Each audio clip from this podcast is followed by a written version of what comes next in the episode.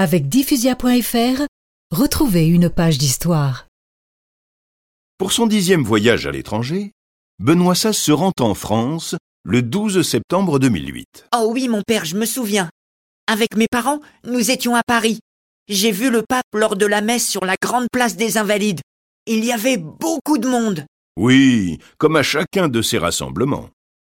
Et puis, le pape s'est rendu à Lourdes pour se recueillir devant la grotte de Massabielle, où, 150 ans plus tôt, la Vierge Marie est apparue 18 fois à une petite fille, Bernadette Soubirou.